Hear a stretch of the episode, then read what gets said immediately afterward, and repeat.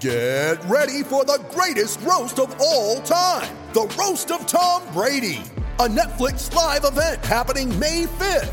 Hosted by Kevin Hart, the seven time world champion gets his cleats held to the fire by famous friends and frenemies on an unforgettable night where everything is fair game. Tune in on May 5th at 5 p.m. Pacific time for the Roast of Tom Brady, live only on Netflix.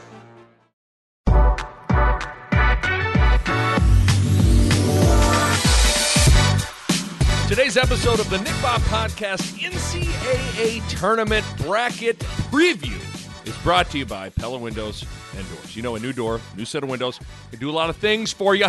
Can totally change the look and the feeling and the vibe of your home. Plus, it can add value to your home and make your home more energy efficient. Pella checks all those boxes and then some. Turn your window and door remodeling dreams into a reality with Pella.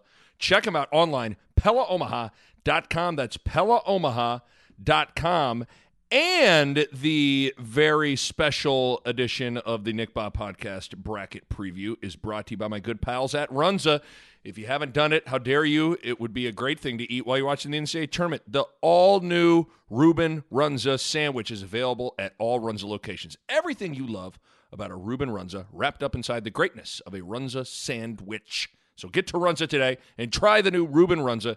And while you're there, Tell him your pal, your buddy, your BFF, Nick Bahe sent you. All right, NCAA tournament is set. And in this podcast, I'm going to be previewing the West region. I'm going to pick every single game. Every game. So buckle up, sit back, relax. This is going to be fun. Here we go. So in the West region, you have Gonzaga. Uh, they're the one seed, and they're the number one overall seed in the tournament. And I feel like Gonzaga got a really favorable region. Because think about this. Think about this. The two seed, three seed, and four seed in this region are all teams that Gonzaga's already played and beaten. And in all reality, when you look at all three of those games, dominated them. The two seed is Iowa, the three seed is KU, and the four seed is Virginia. Not to mention, oh, by the way, Kansas and Virginia are dealing with big, massive COVID issues right now. I mean, Kansas might be without three of their two, for sure two of their most impactful players. So not only is Gonzaga the best team, and they are by a mile, they, in my opinion, have the easiest region and path to the Final Four, which is a little unfortunate because obviously Gonzaga is going for history. They're undefeated entering the NCAA tournament at 26 and 0. They're trying to become the very first team since the 1976 Indiana Hoosiers to run the table, go undefeated, and win a national championship. And it, it you were hoping that in that quest in the tournament they wouldn't play teams they've already played, right? I mean, there's a chance that two of their teams that that they see in their region are teams they've already played. But we'll we'll, we'll see what ends up happening. Um, so uh, listen, as far as uh, I told you, I'm gonna pick every game. Norfolk State over App State. There you go. There's the uh, the playing game for the 16 seed for the opportunity to get their brains beat in by Gonzaga. So I got obviously one seed Gonzaga hammering the 16 seed Norfolk State. That's my pick, and then Let's go to the 8 9 game Oklahoma and Missouri.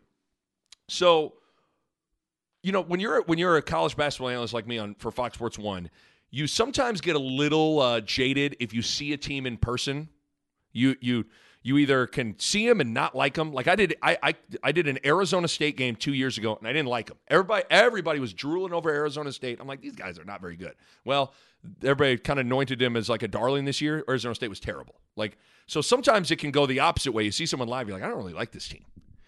To me, it went the other way with Missouri. I, I called Missouri. I think it was their second game of the year. They played uh, Oregon in Omaha and I was on the call for the game. and I was really impressed. I, I've I was really impressed with their personnel. Um, I thought they were athletic. They were deep. Um, that now they've stumbled a bit down the stretch here, but this is a team that's that's experienced. They're old. They they have the seventh most minutes returned from last year. Tillman is a load inside. Xavier Pinson is a super athletic point guard. Mark and Dru Smith are pretty damn good players. And then on the other side, Oklahoma's really, they, they've had some high highs, but they've really started to struggle down the stretch. And they're a team that I saw in person a year ago when when Oklahoma played at Creighton, and I didn't I didn't love them in person. I didn't love them in person. They they've Oklahoma now this year, they've lost five of their last six games. Their only win is over a bad Iowa State team who's just fired their coach. So I'm going to take Missouri over Oklahoma. Okay, 5 12 game, 5 seed versus 12 seed. You got Creighton and UC Santa Barbara. Now, I've noticed that this is kind of a, a trendy upset pick for a lot of people. A lot of people are picking uh, UC Santa Barbara to beat Creighton. And I just, I don't know, I don't see it that way. I think there are a lot of people that are, you know, aren't closely following Creighton and they've only seen two big stories or two big events over the last month. You had the Greg McDermott drama with which is with with his unfortunate comments in, after the Xavier game in late February to the team that obviously created a bunch of issues. They people are, saw that, and then they saw Georgetown blow the doors off Creighton in the Big East tournament championship game. And to me, a lot of people are combining those two things and thinking Creighton's done, Creighton's toast, it's over for them, they stink. And I just don't see it that way. Again, Creighton rocked Butler on senior day in the last regular season game of the, uh, of the year. Had arguably then their most complete game of the entire season, hammering Butler again in the quarterfinals, scored 87 points. I mean, they were awesome. And then they won a tough, gritty, grinded out physical game over a really good UConn team in the semifinals. And then just for whatever reason, laid an egg versus Georgetown. I mean, they were awful against Georgetown. And I know, I know, Nick Bahe, Creighton Homer, but I like Creighton in this game quite a bit. I do. Marcus Zegarowski has played like an All American guard in the last month, and when he's playing well, Creighton is tough to beat. And you know, you, you think about this group was the Big East regular season champs a year ago. They returned five of their top six scores. They were going to be probably a two seed in the NCAA tournament, and the core is back. And I just I think this this moment is two years in the making for Zegarowski, Ballock, uh, Damien Jefferson, Denzel Mahoney, Christian Bishop, and I think they're they're they're locked in and ready to to make some noise. Now I've watched uh, I've I've watched some some UC Santa Barbara tape, and they're impressive. They're loaded with transfers, and listen, they've won 18 of their last 19 games. And they got the Big West Player of the Year in JaQuori McLaughlin, who's a really good player. They run him off a bunch of screens, both on the ball and pin downs. Denzel Mahoney will have to guard him and chase him and be ready to lock him up off screens like he did James Bouknight. Uh, but he's a good player. They got a really big, a really good big guy, and so in, inside who can draw fouls, which is one of the biggest concerns for me with Christian Bishop. Uh, but I just I don't think UC Santa Barbara's ball screen defense is great. I think Creighton's gonna be able to get what they want out of their half court ball screen stuff. And you know the bottom line, UC Santa Barbara hasn't seen a team that plays at the pace that Creighton does. I think it's going to be a good game, but I got Creighton over UC Santa Barbara. Right, the four the four thirteen game, Virginia and Ohio. Now, normally I would take Virginia and not even think twice. But there are two things here. Number one, I don't think this Virginia team is great on the wings. Right? They don't have a DeAndre Hunter. You know, they, they don't have a Kyle Guy or a Ty Jerome. Now they're good in the front court with Jay Huff and, and, and, and Sam Hauser. And they got a really experienced point guard who's got a, a title ring in Kihei Clark. The biggest reason I'm I'm really really torn right now is COVID. I mean, think about this. Virginia, so Virginia had to withdraw from the ACC tournament. Virginia can't practice until Thursday. They won't travel to Indianapolis until Friday. And, you know, some of their roster is still in contact tracing isolation. So who knows what you're going to get from Virginia. So, you know what? Because of all of that, I'm going to take Ohio with the upset here. And remember the name Jason Preston for Ohio. Dude has game. Earlier this year, he played at Illinois and had like 33, maybe 31 or 33 points and almost single handedly beat Illinois. This dude could be a, a pro. He's really, really good. So I'll take Ohio in the upset over Virginia, mainly because of COVID. Who knows what the hell you're going to get out of Virginia with this disjointed of a week and, and all that. Playing game for the 11 seed, Wichita State and Drake. Um, I feel like due to my loyalty and love for Darian DeVries, who I've known for 20 years, he was an assist. He's been an assistant coach at Creighton for almost two decades before he took the job at Des Moines against uh, or with Drake. And you know, I, he was an assistant coach when I played. I love that guy. Um, and you know, here's the thing: Drake should be getting their leading scorer back for the tournament. He's been out for almost 10 games. And here's the thing: you got to realize when when when he's in the lineup, Drake is 19 and one. 19 and 1. So I got Drake over Wichita State in that playing game. Um, so then the 6 11 game is USC and Drake. I think Evan Mobley, this guy for USC, seven footer, freshman. He's going to be a top 10 pick in the NBA draft, maybe a top five pick. One of the most probably under talked about, under discussed elite players in the country. Like sometimes the Pac 12 playing on the West Coast, playing at, you know, nine o'clock tips is Central Time or 10 o'clock uh, Eastern Time. Like people don't see him enough. But Evan Mobley is awesome. And I've always said the biggest difference between mid majors, Drake, and high majors, UC, USC, is actually the big guys. Great guards are kind of everywhere, but it's the big guys. I love Coach DeVries. I really like Drake, but they haven't seen anyone like Evan Mobley. And so I'm going to take USC. The 314 game, Kansas and Eastern Washington. Again, usually it's a no brainer. You don't give it a second of thought, you just advance KU. But man, KU's dealing with some COVID issues too. Again, they had to withdraw from the Big 12 tournament. Jalen Wilson, arguably their best player, is out for this opening weekend. David McCormick, Kansas's big man, who's really come on and played well the last month, he tested positive for COVID before the Big 12 tournament, so he might not be able to play this weekend. And oh, by the way, Eastern Washington's best player is their big man, Tanner Groves, who is the Big Sky Player of the Year. He's a load, he's a big, big dude. So this game's going to be sneaky tough. And I honestly wouldn't be shocked if Kansas lost this game. I wouldn't be, but man, I just I got to think Bill Self, his coaching, his experience combined with Marcus Garrett, Ochai Agbaji, Christian Braun, I got to assume they're going to be able to to grind one out.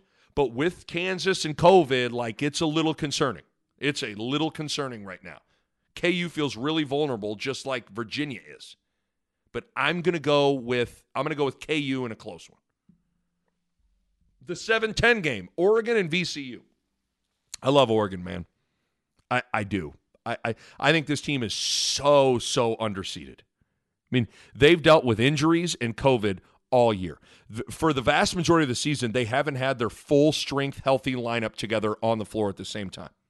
But now they are all healthy and they're all on the floor at the same time. Look out. Chris Duarte, an All American. Will Richardson, the lefty point guard. LJ Figueroa, the St. John's transfer. Eugene Omoruyi, the Rutgers transfer. Eric Williams, the Duquesne transfer. I mean, those, those, those five guys, big time. Big time good players. Now, VCU's no joke. Their pressure defense is legit. They're going to full court press a little bit, but I like Oregon a lot. I think Oregon wins. Uh, the 215 game, Iowa and Grand Canyon.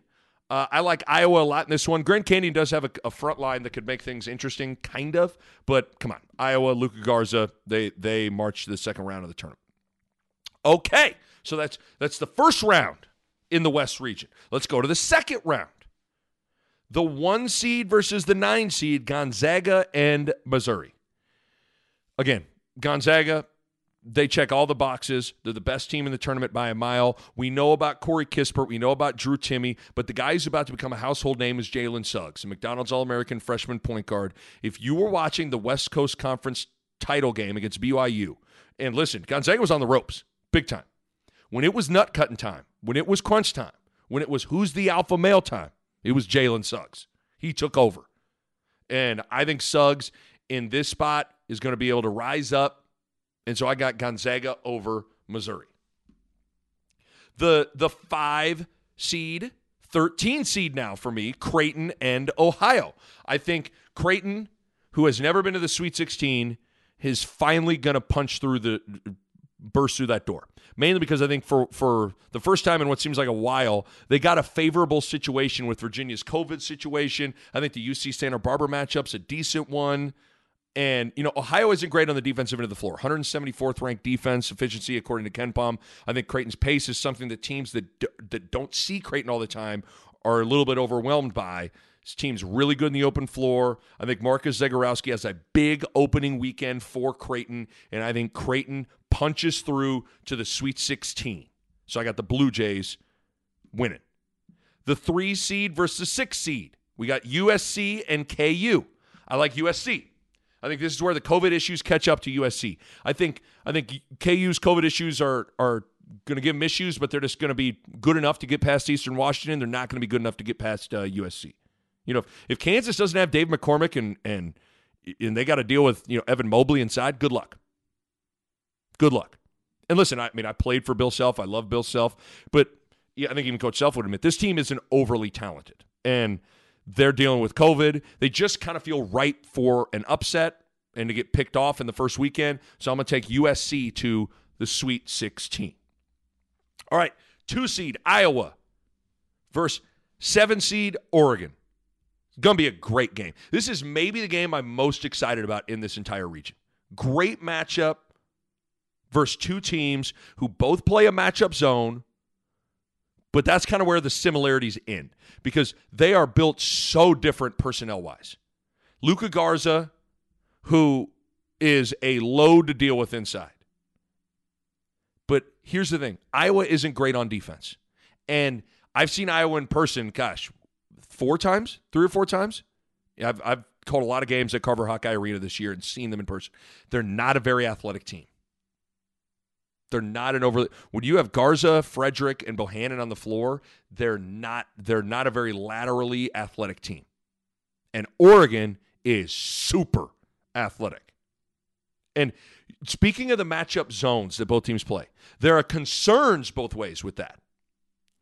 Here's the thing it's harder to get conventional post ups when you're going against a matchup zone. So Luka Garza might got hit might not get his normal touches in the block at his normal spots, which is obviously concerning for Iowa.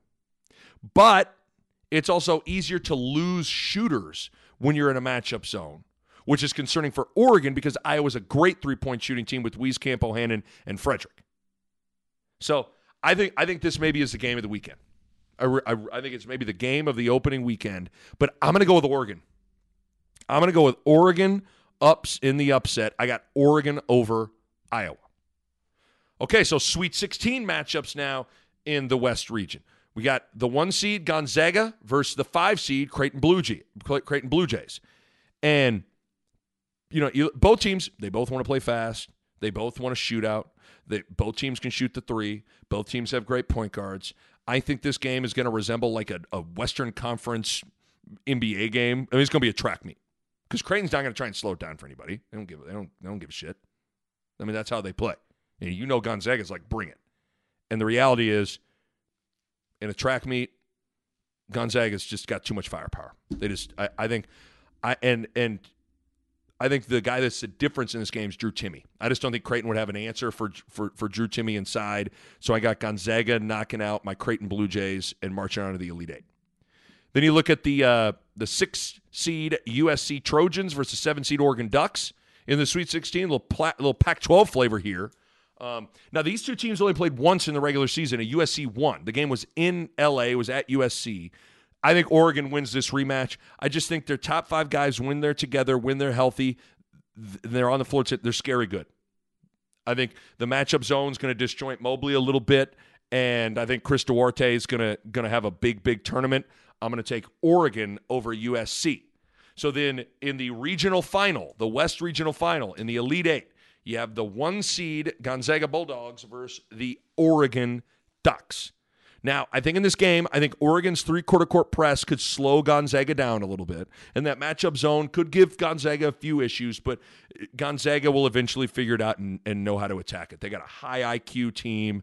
They got good offensive rebounders. They got good shooters. They, get, they, they just they check all the boxes, man. Because the other thing you got to keep in mind is Gonzaga played Iowa earlier this year, so they've seen some matchup zone. I mean, at this point, probably everybody's thrown everything they can at Oregon. So there's probably not, or at, at Gonzaga, so there's probably not too much that Mark Few hasn't seen. But, you know, they saw matchup zone against Iowa in December, and they almost hung 100 on the Hawkeyes. Now, I love me some Dana Altman, played for the man, but Gonzaga, too good, too deep, too talented. I got Gonzaga beating Oregon in the regional final, and I got Gonzaga winning the West and heading to the Final Four. All right, my thanks to Pella. If you're thinking about a new window or a new door, now is the time. Check them out online on the web at PellaOmaha.com. That's PellaOmaha.com. And uh, my thanks to my good friends at Runza. Best fries on the planet, great burgers, cheese Runza, delicious. The food is simply fantastic. Runza makes it all better. A Hurrdat Media Production.